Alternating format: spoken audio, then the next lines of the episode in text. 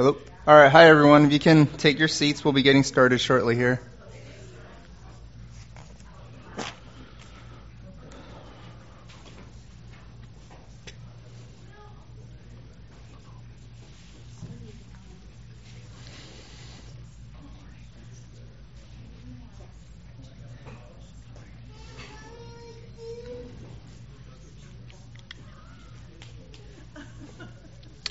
All right. Well, I'll just start us off in prayer.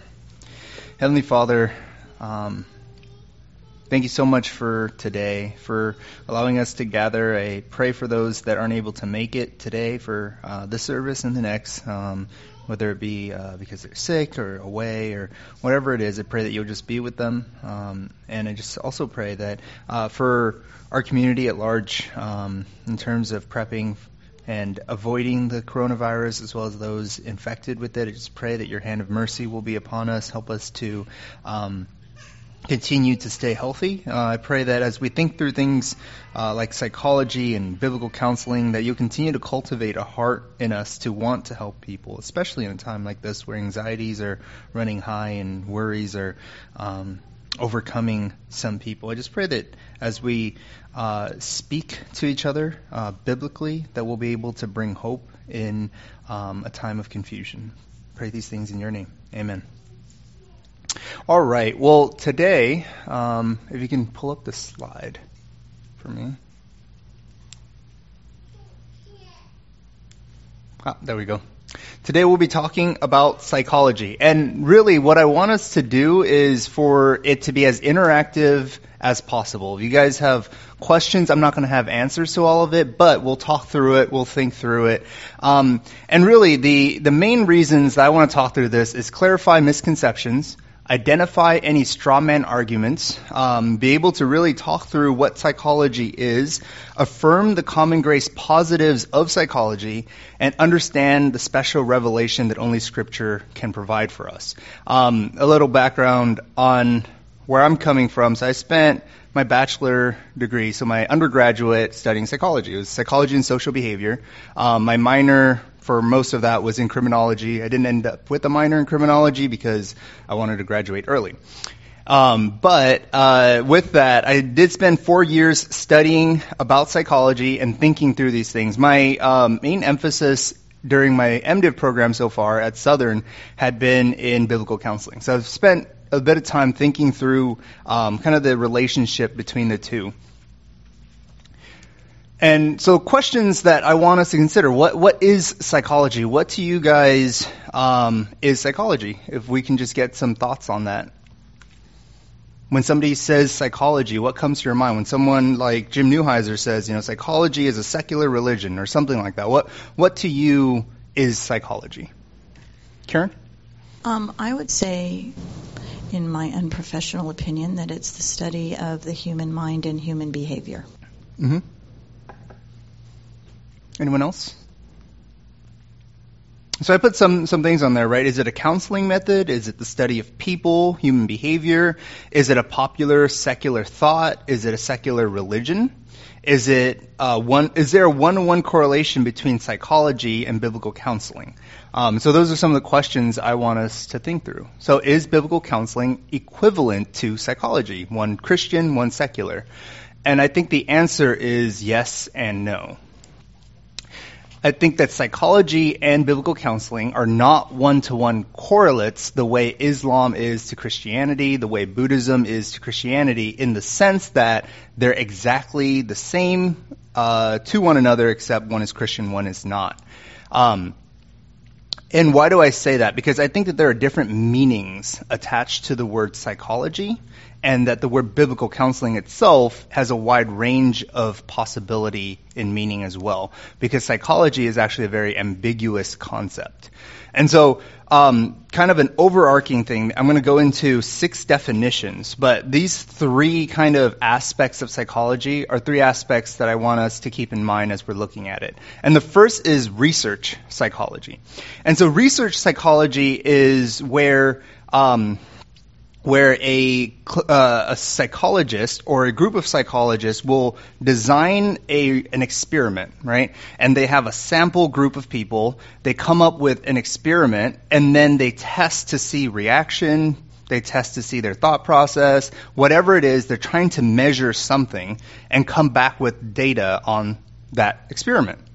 Um, and so when that happens, they'll write up a research report where they'll talk about, you know, the, what their method was, what the results were, what the standard deviation is, and they'll kind of talk through what the limitations of their research is. Essentially, it's data collection. The next is psychological theories. Now, theories are going to be based off of the data collected. So now we're talking about interpretation of data, right? Um, and so uh, somebody takes a look at, and even in the data research um, that they publish, they'll kind of interpret that data at the end. What does it mean to them? What do they get out of that data? And other people, other psychologists will read that same research and come up with their own theories of what that data says about whatever, whatever that experiment was trying to uh, to identify.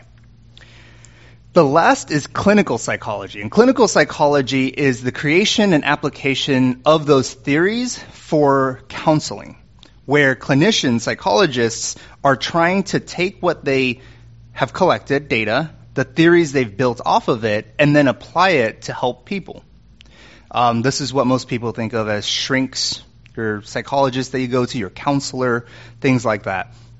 And so, um, as we look at it, we see that each of those build off each other. Data collection, theories built off of that data, application built off of that theory, right? Um, and so, as we look through the definitions, we'll also kind of see how that rolls out um, through the definitions. And so, for example, definition one. Uh, and just real quick, if we look back at this, research psychology, it's kind of like somebody taking scripture and pulling out just looking at all the verses. That that's the data, right? Scripture is our data when we counsel people, when we preach, when we teach, things like that. Theory, psychological theory, you can think of slightly equivalent to systematic theology, where we start taking the data and we interpret the data and we come up with a systematized way of looking at the data. That's when our uh, biases begin to come into play. And then clinical psychology is similar to applied uh, theology, where we start applying and speaking truth into people and start uh, living our daily lives, it's similar to that. So that's one way of thinking about it. Psych 1. So, first definition of psychology is. anyone have any questions about that first? Any thoughts on that? On this?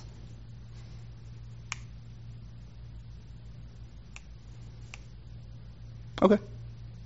Well, just interrupt me whenever you guys have questions.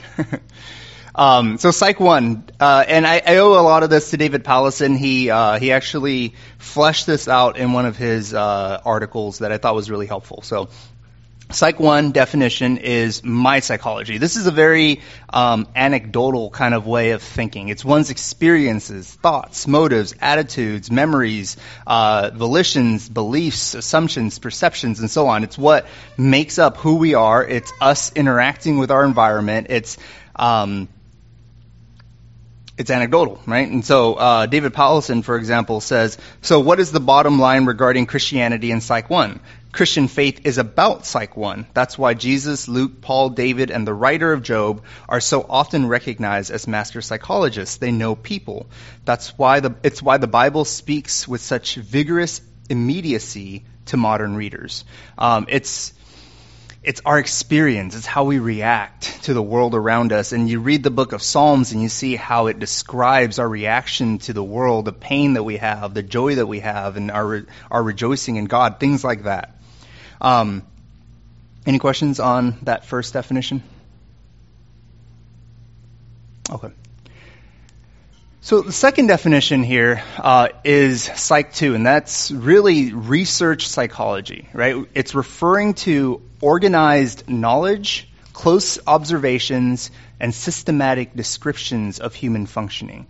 Uh, this is a, opposed to what we were just talking about, which was just merely anecdotal, right? This is where people begin to collect data and describe how people work.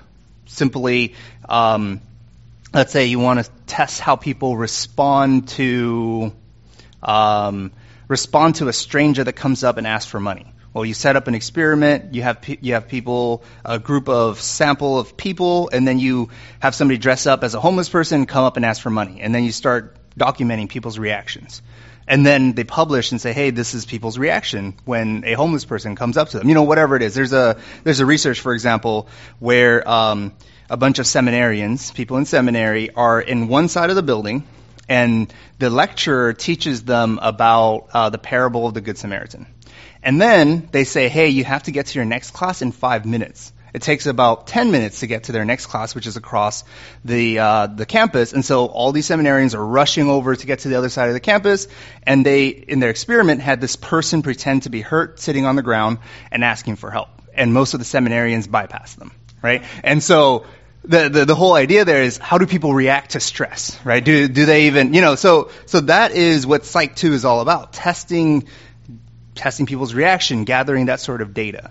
Um, it's what most people would say is the most neutral of the psychological definitions that we have. It's the most scientific. Um, uh, researchers acquire broad principles arising from the investigation of populations or of physiological things like testing brain chemistry. They can analyze the brain and see how people react to jokes and see what light up in their brains, you know, which area, things like that. Dan, you have a question? I actually want to go back to Psych 1, but when you're ready, I can ask a question. Sure. All right. And so, uh, with that, what is the relation to psychology? I'd say the relation there is that we can gain things from the, the gathering of information of people, from data about people. We do that all the time when we when we counsel or we spend time with people. We're gaining information about people so that we know how to react to people better, so that we can help people better. Um, you know, Paul says, "I'm all things to all people." You have to know what people are to be able to be all things to all people. And so I, I think it's helpful, but we do need to be careful about faulty assumptions that are built into these research. We have to really understand, hey, it, are these people coming from an objective standpoint, or are there biases seeping into how they're conducting their experiments and things like that? Um, even within the secular world, psychologists will test each other's methods all the time. Say, hey, there's a lot of bias in the way that you're conducting this experiment, and so we have to do the same and not just take the data for granted. Um, Dan, you wanted to go back to this? Sorry about that. Um, just when I'm thinking about some of the ways you're describing this, it's like the words experiential and anecdotal starts to sound to me like you're saying that it's just subjective and relativistic. But I don't think that's what you're saying. Help me understand. Yeah, so it, it's a bit of a the the first definition is a little bit more a little bit more more like that, a little bit more subjective, which is why definition 2 is considered more scientific. I guess the struggle I'm having there is I can see how if it's merely anecdotal, and based on feelings and experiences, etc., I can see that how that would be very subjective and very relativistic. But where it doesn't fit is in when we bring in the idea that this is the type of psychology that we're referring to when we think about the authors of Scripture, because that's not at all subjective and relativistic. Right, right. Because Scripture is God's Word. So now God is ex- describing to us the human experience. And I think that's where, because it's God's Word, it's true.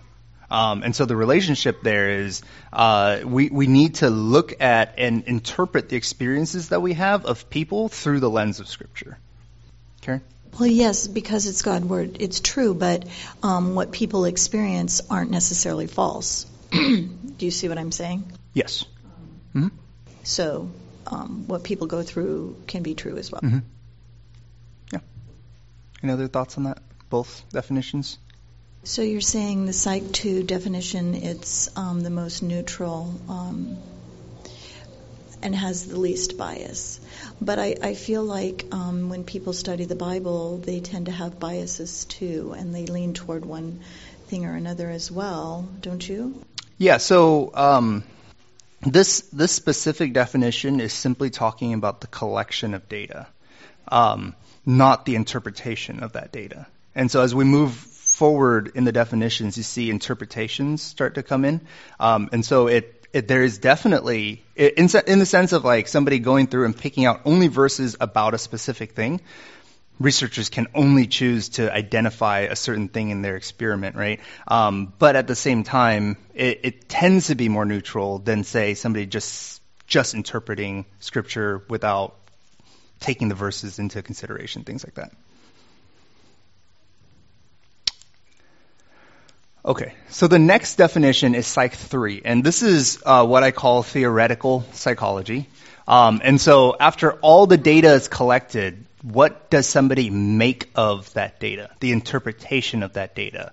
Um, it explains the data. It comes up with models um, to talk about that data. So uh, I would say, for example, in my undergraduate studies, these two, Psych 2 and Psych 3, are the main things that we focused on. We focused on research that's happened and then the models that's been created based off of that research.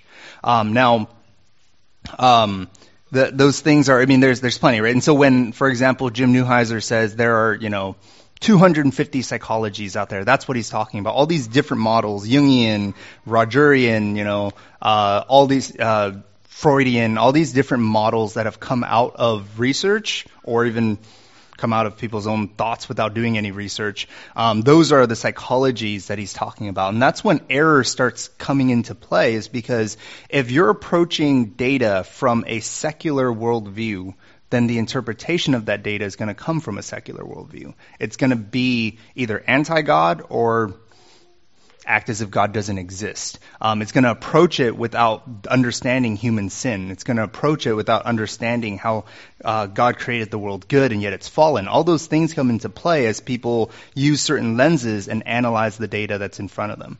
And so this is where I'd say we start to see the the major uh, degradation of the integrity of psychology as a science because it's now being interpreted through different lenses. And that's why we see so many different theories come out of psychology is because people have different lenses. We have Freud who says that everybody is driven by sexual desire, and then you have you know somebody else saying no, everybody's actually really just good, and the world makes them bad. And then you have you know all these different contradictory theories come uh, because they have contradictory worldviews.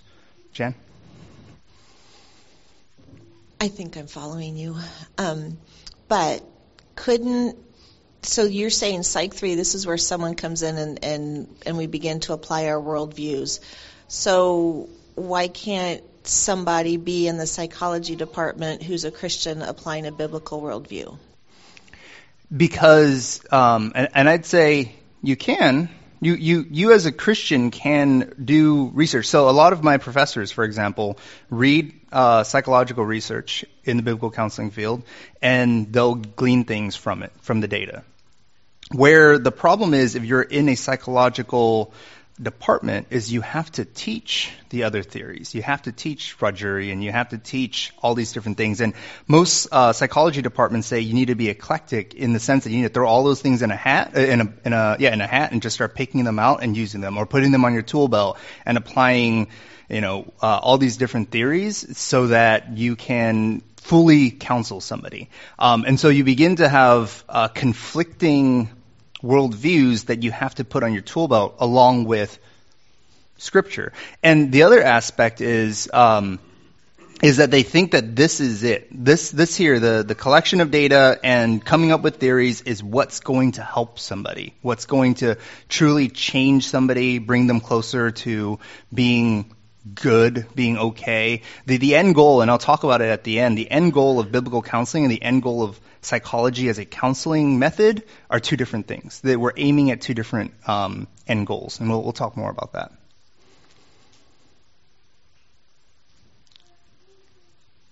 Anything else? Karen? So I understand you're saying all these different theories. Um, are they all essentially bad, though? I mean, are there some good things that a Christian person can take out of there and apply toward it? I've always been under the impression that if used in the right hands, some of these things can be really effective. Yeah. So, um, and and I was going to plan on talking about it a little bit more later, but let's say we have, for example, my family. Um, they're Buddhists. And Buddhism brings a certain sense of peace to what's going on, right? So my dad just passed away on Friday. And My mom is going to the Buddhist temple. She has Buddhist monks chanting over his body, thinking that his spirit will now be guided into reincarnation. And it brings a sense of peace to her, but it's a false sense of peace. Um, and so, and, and some some religions, Islam, for example, will they don't allow them to divorce, let's say. Um, and if the the woman decides to run away, well, there's there's going to be consequences, and so marriages stay together. Um, but is that good? Should we apply Islam to Christianity? I mean, there are things that you can pull from the Quran that may be good, but it's still the Quran. Um, and so, what is the what is the undergirding worldview? Is it is it Christian? Is it from Scripture, or is it something that is off base from Scripture and yet can bring a certain amount of peace? And I think that's where we have to be careful of, of thinking that psychology is neutral, because that's what's seeped into our worldview is, well, psychology is neutral, and so we can use it. But if these theories are built off of anti-Christian, anti-God worldviews, then it's not neutral. And it's just like pulling in Buddhism to help supplement our our scriptures.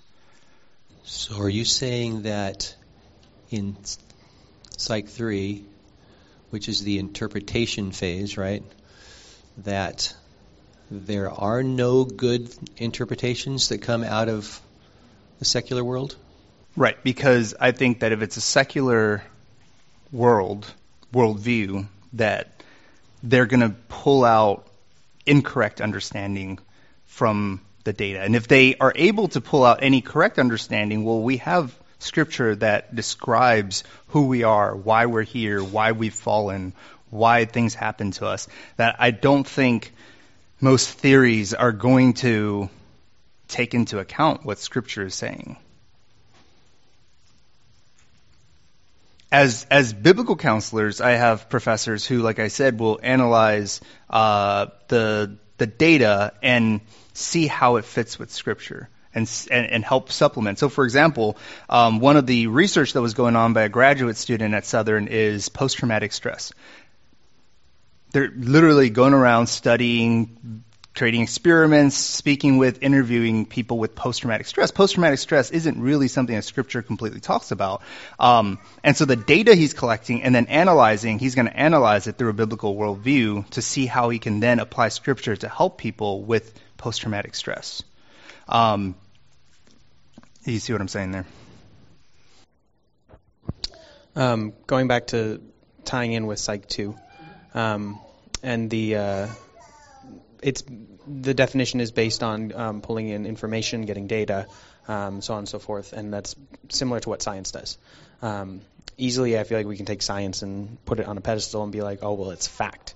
Everything's fact. When science science is just a method. It's pretty much the exact method talked about in, in two. Um, and so it, it gives us data, and then we can try to figure out what that data means, but we always need to take it with a grain of salt, um, which is obviously what you're saying. I'm just kind of reiterating. Um, and it's the same with even scripture. Like um, Karen was saying, you can easily have a bad interpretation of scripture um, when bringing in your own worldview, and um, it's the same thing. Um, and same with with Psych 2 and getting data. There's and I'm someone who would advocate for like it's good to study certain things about the mind and stuff like that to figure out like PTSD and um, how they work and um, certain ways to combat it and stuff like that. Um, but obviously, we still need to bring in that um, Christian mindset of the spiritual side because it's not answers to fix necessarily the problem completely, just to understand how it works and what causes it. Mm-hmm.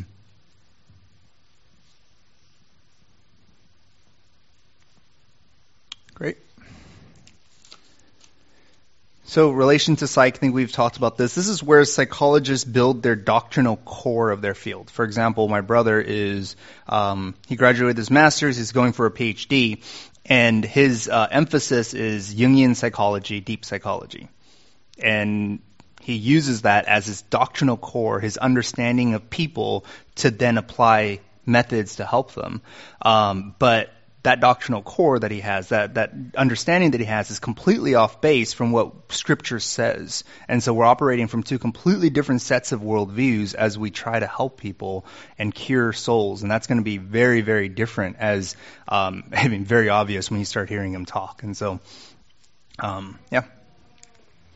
Next is Psych 4, and this is what I called earlier clinical psychology or applied psychology. And it refers to various therapeutic, psychotherapeutic methods and models that people use to address problems in living. Um, so, like I said earlier, right, my brother did his master's in deep psychology, Jungian psychology, and then in his clinical program that he's doing now, he's simply taking his his ground level understanding and then using that, transferring that to skills to help people become more like that, which is to me completely off base. Um, and so counseling and care are the main goals in Psych 4. And so this is where most of us think of you go to a psychologist. You don't go to a psychologist for him to gather information simply about you. You don't go to a psychologist for him to build theories about you. You go to a psychologist because you think the psychologist is going to help you with the problems that you have. And so that's what Psych 4 definition is trying to explain. Uh, psychologists seek to create methodology and then apply what they've learned and theories that they have been that has been formed. And so um, one of the major theories or models for counseling is the cognitive behavioral therapy model, right? That that's really one of the biggest models out there, and it's uh, it tries to attempts to change the way you think and the way you behave, and um, and so that cognitive behavioral th- model is built off of all the other theories and data collection that has happened coming before it. Um, and so here again, because someone's underlying understanding is incorrect based on their Psych 3, the theory of humanity is wrong. The theory of sin is wrong. The theory of who God is is wrong. Or even if God is, is wrong. The way that they're going to apply to help you is going to be wrong. And this is where so many issues arise in counseling where they're telling people to do things that are completely wrong, sinful even, simply because they think that's going to help that person because they have a completely wrong understanding of what helping that person looks like. What is the goal of helping these individuals? And we'll talk more about with biblical counseling about the goal, the end goal of counseling. Why do we counsel in a biblical manner? And what is the end goal of biblical counseling? Um, we'll talk about that at the end, like I said. Um, but there are some things that are helpful. I mean, these are people who spend their entire lives trying to change people, right? Trying to get people from one place to another place. And so there, there, there are methods that could possibly be helpful. Like, for example, we use homework, right? We give people homework to do in biblical counseling. Homework isn't something you take out of scripture. Homework is a helpful method to get people to reiterate certain things in their minds. And so that is a method. It's not unbiblical, but it's extra biblical. It's not something that you pull out of scripture but yet at the same time is a good thing to do. And so um, we just got to be careful when looking at methods to say, okay, what what is the end goal of that method? What are we trying to do? And keeping the end goal of biblical counseling in mind. Daniel. Um, you you may already answer this question later, but what is the difference between a psychologist and a, a psychiatrist? Okay, yeah. So uh, great question. A psychologist is somebody who has either a PsyD, which is a doctorate in psychology, or a PhD in psychology. Um, their main training for those for their doctorate and their masters is in psychology, um, and their goal is psychotherapy, which is talking, talking cure. Um, and they may prescribe some medication, but their main objective is to sit down with somebody and have a long conversation, try to get them to change through talking. Um, a psychiatrist is somebody who goes through medical school has an MD, a medical doctor, um, and then they specialize in psychology. And so their main, generally, their main thing is applying um, some of this, their psych knowledge and then prescribing drugs. Um, and so a lot of the drug prescriptions will come from psychiatrists um, because they're medical doctors, and then the psychologists will do a lot more of the counseling, talking side of it. All right. So, relation to Christianity. Um, like I said earlier, due to theories of humanity, sin, and care being wrong, and because of anti-Christian commitments, many of the therapies are incorrect. Methodologically, there may be useful techniques that we can adopt to facilitate change. Um, and then at the same time, we should rejoice in when psychologists are able to help people avoid suicide you know, sweetening people's marriages, all those good things that come out of it, but those are common graces that can come out of other religions as well. And so we need to be able to say, yeah, that, those are good things, but that doesn't mean that it's okay for people to simply look to psychology to help their marriage, to do those things, because God has a bigger plan for who we are, to change who we are, than simply to avoid suicide. Um, and so we're going to go on to Psych 5. So Psych 5 is what we call the mental health system. We'll hear a lot of people talk about the mental health system. It's the institutionalization of psychology. It's the uh, Southern Baptist Convention of Psychology. We have the APA, the American Psychological Association. These are boards that form accreditations for schools. They form best practices, ethics. These are things that uh, you can get malpractice lawsuits for, for example. Whereas if you operate within their boundaries, you you're, covered under malpractice insurance, things like that. Um, so when someone says psychology, they're talking about mental health system. Um, and it's what we think of as a church or a denomination. And so, relation to psychology, I'd say uh, Psych 5 is built off of everything that comes before it. Their ethics isn't biblical ethics. Their ethics that they have built off of based on their psychologies, based on the things that they've, uh, based on their worldview as well. Um, and then definition six is pop psychology. And so a lot of this is what pervades our current culture, right? When people say, you know, you be you or all these other popular sayings out there, those are pop psychology that pervades our culture. It's not, it may or may not be based on empirical data. It may or may not be based on psychological research theories in Psych 3. Um, it's much like Christian wisdom. A lot of people like, oh yeah, you know, they'll say something and they think it's in scripture, but really it's because their mom's mom's mom used to say it to them, and now they think it's in scripture when that verse that they're thinking is not in scripture at all, and they can't find it.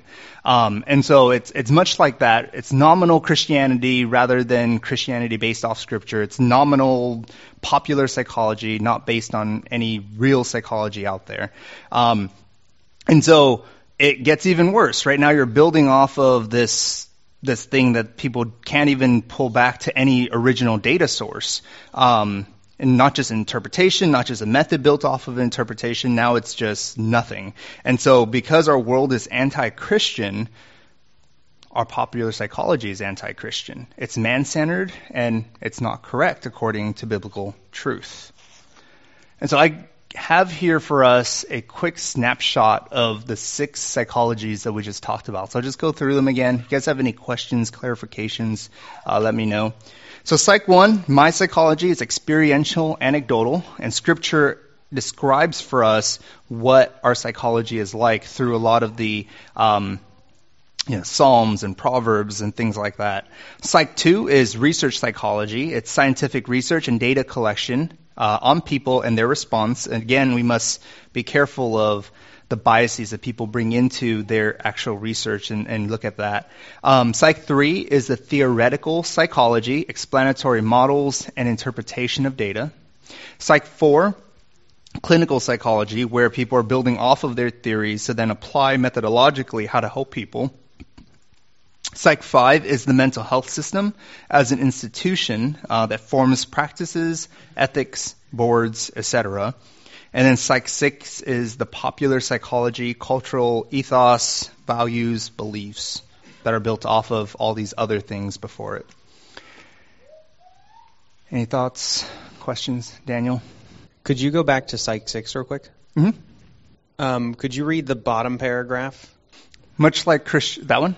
Much like Christian wisdom that are nominally Christian in nature and not often based on Scripture. Could you divulge more on that? Yeah. So, um, like I was saying earlier, so some people have sayings, and and I've heard people have sayings that they think is from Scripture, but it may not actually be from Scripture. Sometimes it's it it captures the heart of Scripture. Other times it's just popular sayings that people have that they think is Christian but may not be. Um, and I don't have any examples off the top of my head, but does that explain it at all? I grew up hearing this one. Maybe some of you did too. Ready? He's so heavenly minded, he's of no earthly good. yeah, things like that. that. That's a perfect example of, of it being Christian wisdom. Did I see another hand come up? I thought I did. Karen? So, in this same Psych 6 definition, um, on the pop psychology, wouldn't you say that um, this whole um, deciding your own gender would be under this. Yeah, absolutely. So what's interesting is, um, so psychology back in I don't know the 80s said that homosexuality was a disease and needed to be cured. Now we have way on the other side where it says no, you can choose your own gender, you can choose, and that's completely different than where psychology was even a few years before.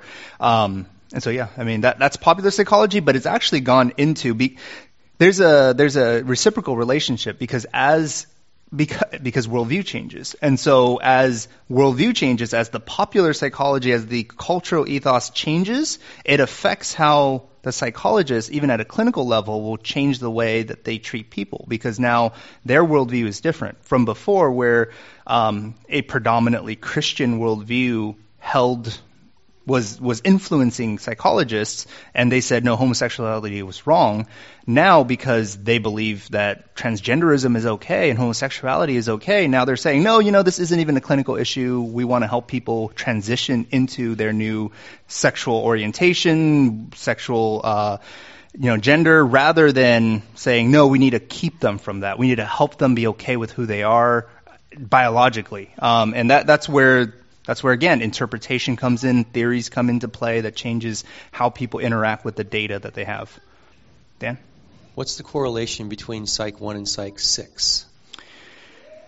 One is more personal, um, your experiences. The other, I think, is more group based, how our culture is.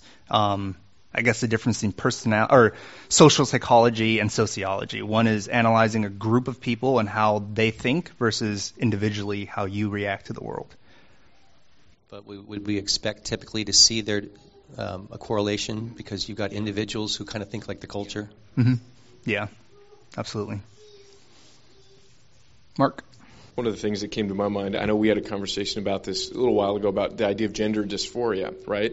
You know, we take this idea of, of somebody who is not comfortable in the gender that they currently are, you know, and so, you know, I, I had taken that to mean, okay, so this is actually a helpful identification that recognizes a problem. This is you have gender dysphoria, that's a problem, and secular psychology wants to fix that. Well, the fix that secular psychology in, in the current worldview reaches the conclusion of is we want them to be comfortable. We want them to find something that they're comfortable with. That's that's where it goes. It doesn't go to we need to help them to embrace what their biological intention is. It's all subjective in a sense that if they're not comfortable with this, that's where this is going. This is going to make them be peaceful with whatever whatever conclusion they reach. Absolutely. So that's that's perfect, right? And so you take gender dysphoria, which is the feeling of suffering because they feel like they're of a different gender than they were born with.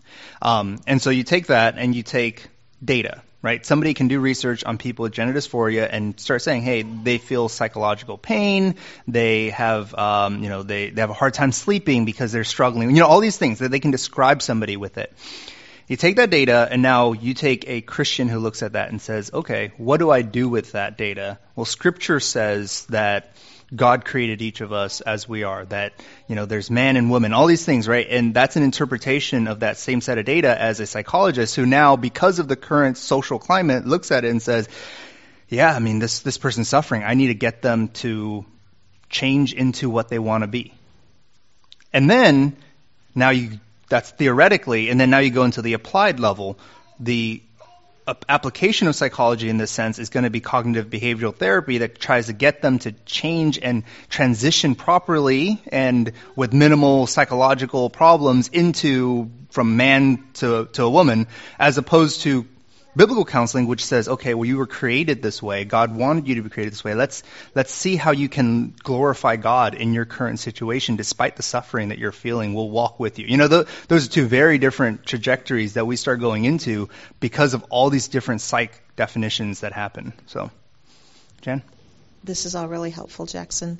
So, going back to Psych 4, which you just were talking about, the cognitive behavioral model, um, which we hear so much about and I like how you described it. You said it's basically the thinking, uh, if I understand it right, how we think translates into how we act, our behavior that we choose, which makes me think of the scripture. Um, is it Romans? Um, the one where basically um, we're transformed by the renewing of our mind. Um, so we, we've grown up with that. We know that how we think about a particular situation is going to directly correlate how we respond or behave in that. And so I guess that's for me where I see the biggest div- division between psychology and biblical counseling is the psychologist is going to tell me how I need to think about this situation, and they're not coming from a biblical worldview.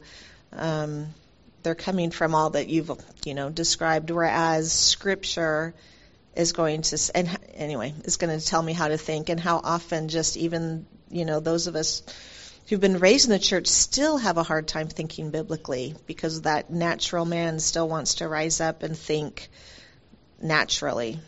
I don't know. I don't know if that explains it, but I'm just trying to think it through and apply it. Yeah, and it's um and even even even as our, our culture continues to change, or even as Psych six continue to change, um, as an individualistic culture, we're saying, hey, I don't even want a psychologist to tell me what to think, and so I just want somebody to talk to. So there's um, non-guided therapy now, where psychologist isn't allowed to give input into my problems. I'm just going to sit there and talk, and you just need to listen to me. And once I'm done talking, we're good.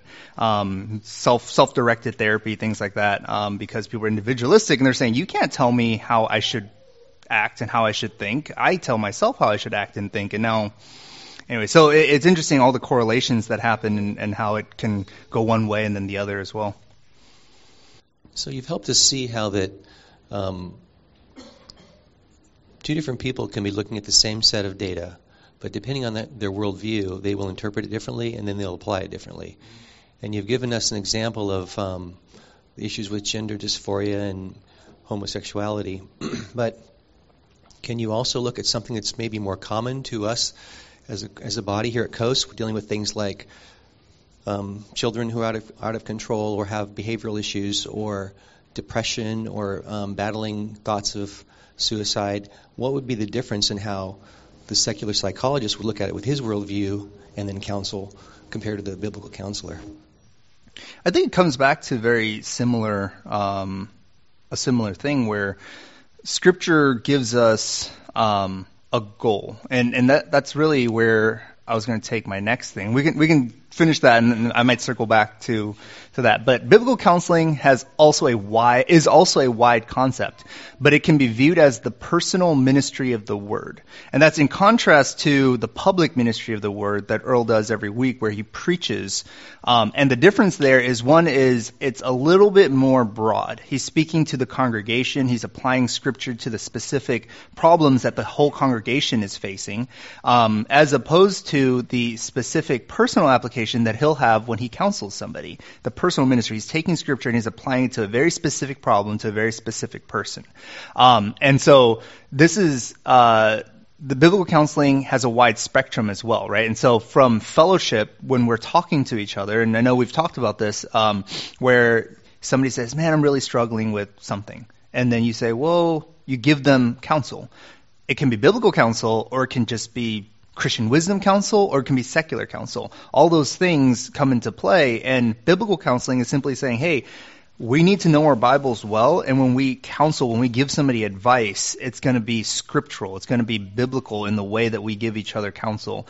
Um, to discipleship, when we sit down, we have intentional discipleship with each other, and we're sharing with each other, and we're keeping each other accountable. We're training each other up in godliness. Those things are either going to be secular, psychology, or it's going to be biblical. And so, again, all the way through to intensive pastoral care where somebody is going through major depression, somebody's going through anxiety, somebody's going through post traumatic stress and having an intensive built out sessions built out sessions with the pastors or counselors um, to be able to address those problems in an intensive manner um, it, those things are all part of biblical counseling and so somebody did a drew a river and they said, you know, in your Christian walk, you're flowing through this river, and sometimes you'll hit a rock and you'll kind of fall off, and then you know there's this little uh, area where people will help you kind of get back onto the stream. Sometimes you're jumping off the thing altogether, and you know you need some intensive time to get you back into that that stream.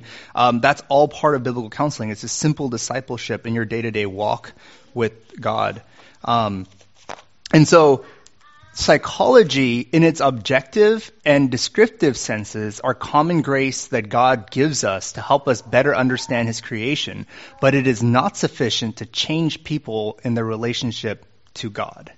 Psych 4 may have common grace effects of reducing pain, increasing happiness, etc., but it is not different than Buddhism providing somebody a sense of peace.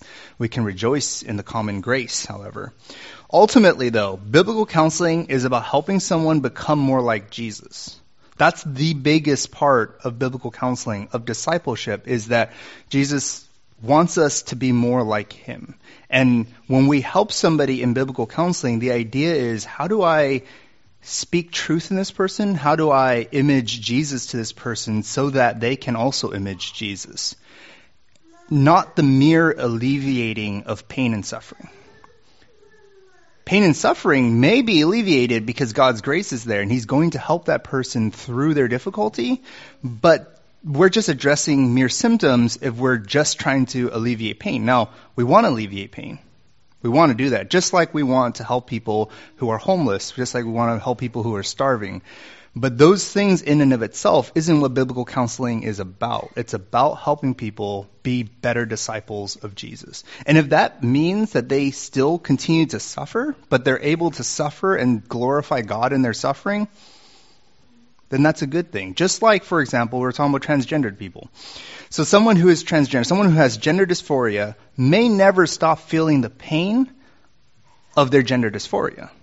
But if they can glorify God and accept who they are and walk biblically, following Jesus' commands, that's a good thing. Whereas psychology will try to alleviate that pain by helping them sin. That, that's the difference. Um, and so, uh, talking about you know your children, Scripture teaches us how to train our children. Uh, what the aim of it is, the aim of training our children is so that they can see God's love and be able to be transformed and be be Christians, and God can save them. God can. We're showing them the Father. We're imaging Jesus to our children. Um, whereas secular parenting will be, oh, I want you to be a good citizen. And good there can be anything, right? Good there is based off of the current Psych 6, the current popular climate. Um, you know, before it was, you know, being a good person meant being similar to what Scripture says. Now, being a good person means you're accepting of everybody. Um, and so that that's where uh, I think that addresses it. I don't know if it completely addresses it. Depression, same thing. It, our, our our point in biblical counseling again with somebody who's depressed is yeah provide them hope in jesus provide them all those things um, and pray with them be with them be able to give them biblical counsel on how they should react to their situation how they should think renewing their minds based on what scripture says of their situation so karen um, I also think, though, that um, alleviating suffering and pain can put a person in a spot where they can look to the Lord um, easier.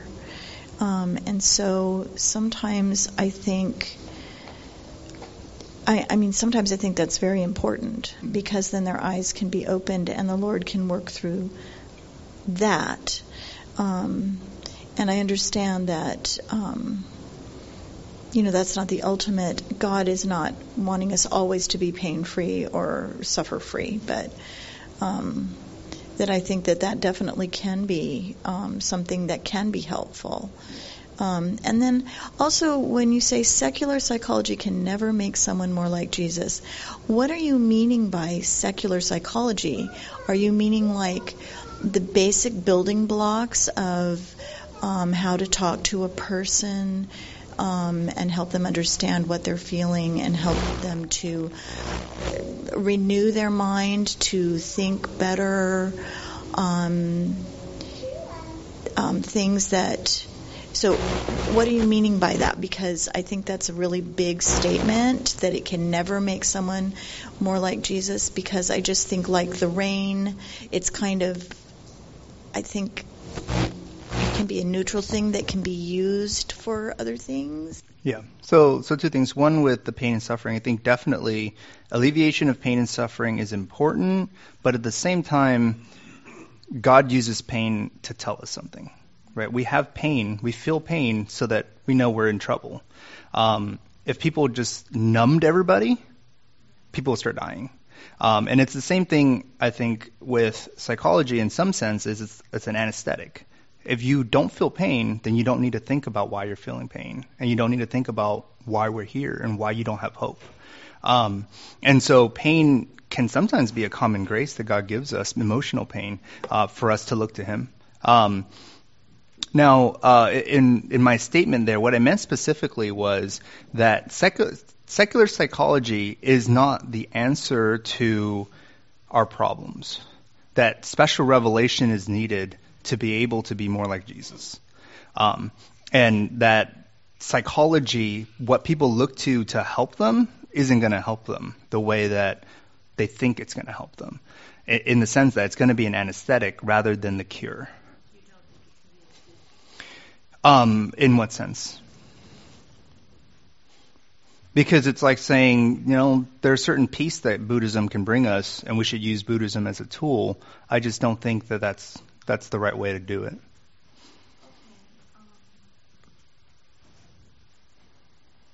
Let's use dance as a um, an example. So you can go and learn how to um, do ballet um, from a secular studio, and you will know how to do ballet. And the ballet is can be just as good as the stuff that you learn in a Christian studio, right? So, I, I guess I'm thinking of like the psychology and some of the tenets of the psychology can be just as neutral as that. You can it can be used either for um, you know twisted to be used to glorify God, or it can just be a neutral um, thing. So yeah, so if you're talking about things like um, like you know, for example, we talked a little earlier about giving out homework to help people be able to apply their what they've learned in biblical counseling.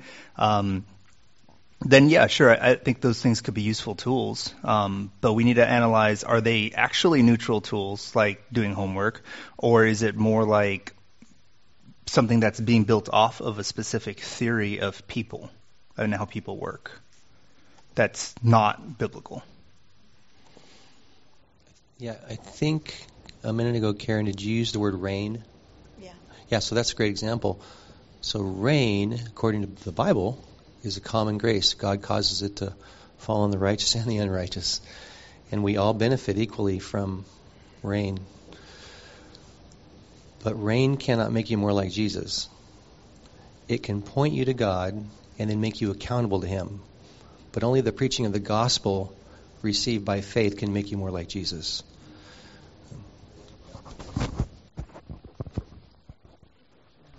And I think you're taking a good, um, not a middle ground necessarily, but when you said homework can be helpful, we just have to learn to be discerning on what is neutral and what isn't neutral. So, for instance, if I have a good friend who's um, in the church and really struggling with some very difficult relationships in her life, and she goes to a psychologist and that psychologist says you need to completely cut out these toxic people from your life. You need to set boundaries, and these this toxicity, toxicity is not good for you. You know, alleviate it. If that's the counsel she's getting and the following, that's not going to help her to grow more like Jesus in the sense that Jesus says, I've got things I can help you to to love your enemies and to self protect to a degree, but you have to trust me. So I see that would be something that isn't just homework. That would not be a neutral. Right. Absolutely. Any other thoughts, Mark? I think we also don't want to restrict our understanding of what a biblical psychologist or biblical counselor is going to do when they talk to you, right? the best case scenario is not, what the goal in this whole process is not to have someone stare at you with a blank expression saying, turn to Ephesians chapter 5, verse, you know, whatever for your marriage, and we'll read this and we're going to go home. You know, um, those tools that you talk about, giving homework, that's fantastic. And we want to be, we want to go to counselors who may encourage us to delve into this afterwards. I know Nika's had great experience with that. I think that we don't want to limit the idea that a biblical counselor is pursuing the fruit of the Spirit by the power of the Holy Spirit. That's the kind of counselor we want to receive things from. That's going to be someone who is who's not going to just objectively hit us over the head, but someone who is going to try to be discerning, try to be loving, gentle, um, kind and gracious in all that they're saying. So I think that that you know we want to break them into their constituent parts. Is there something in secular psychology? Is there a component that's off limits to us that is of objective value? I, I don't know that that's the case. I think that whatever is truly of value, the biblical counselor can use as well if there is true value there. You know. I agree. It it really comes down to two things. One is who's the person counseling you? The person counseling you needs to be transformed by the Spirit, and they're they're they're walking with Jesus, and they're walking alongside you to be more like Jesus.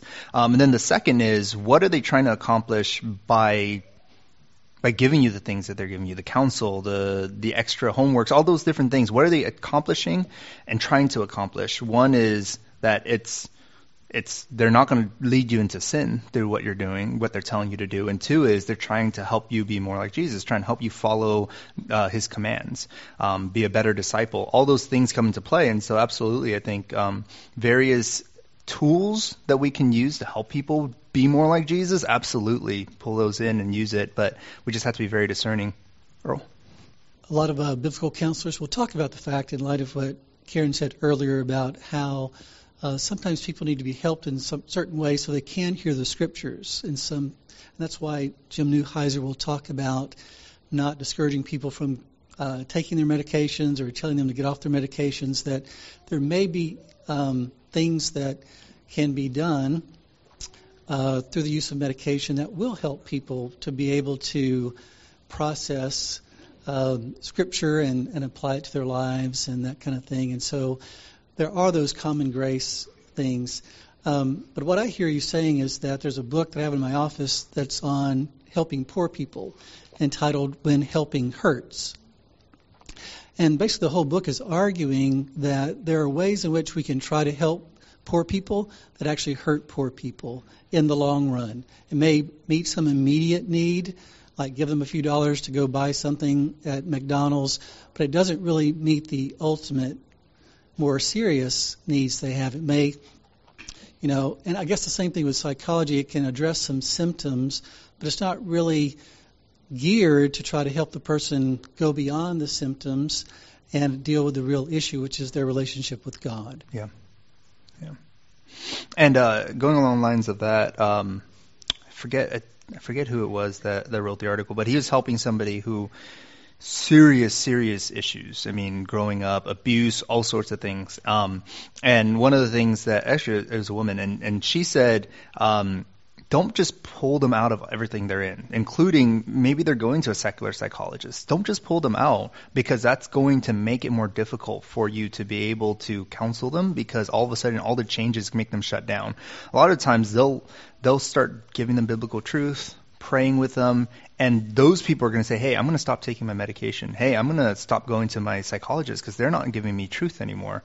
Um, and they start seeing those things and they'll start pulling out of it. And so transitioning slowly may be helpful as well. And all that comes down to wisdom. But yeah. All right, I think we're we're up. Time's up.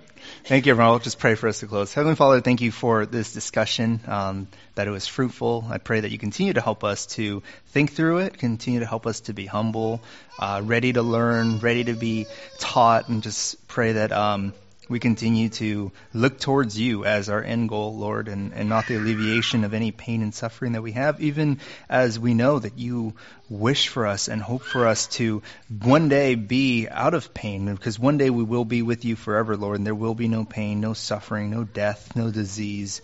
I pray that we continue to look forward to that and glorify you. In Jesus' name, amen.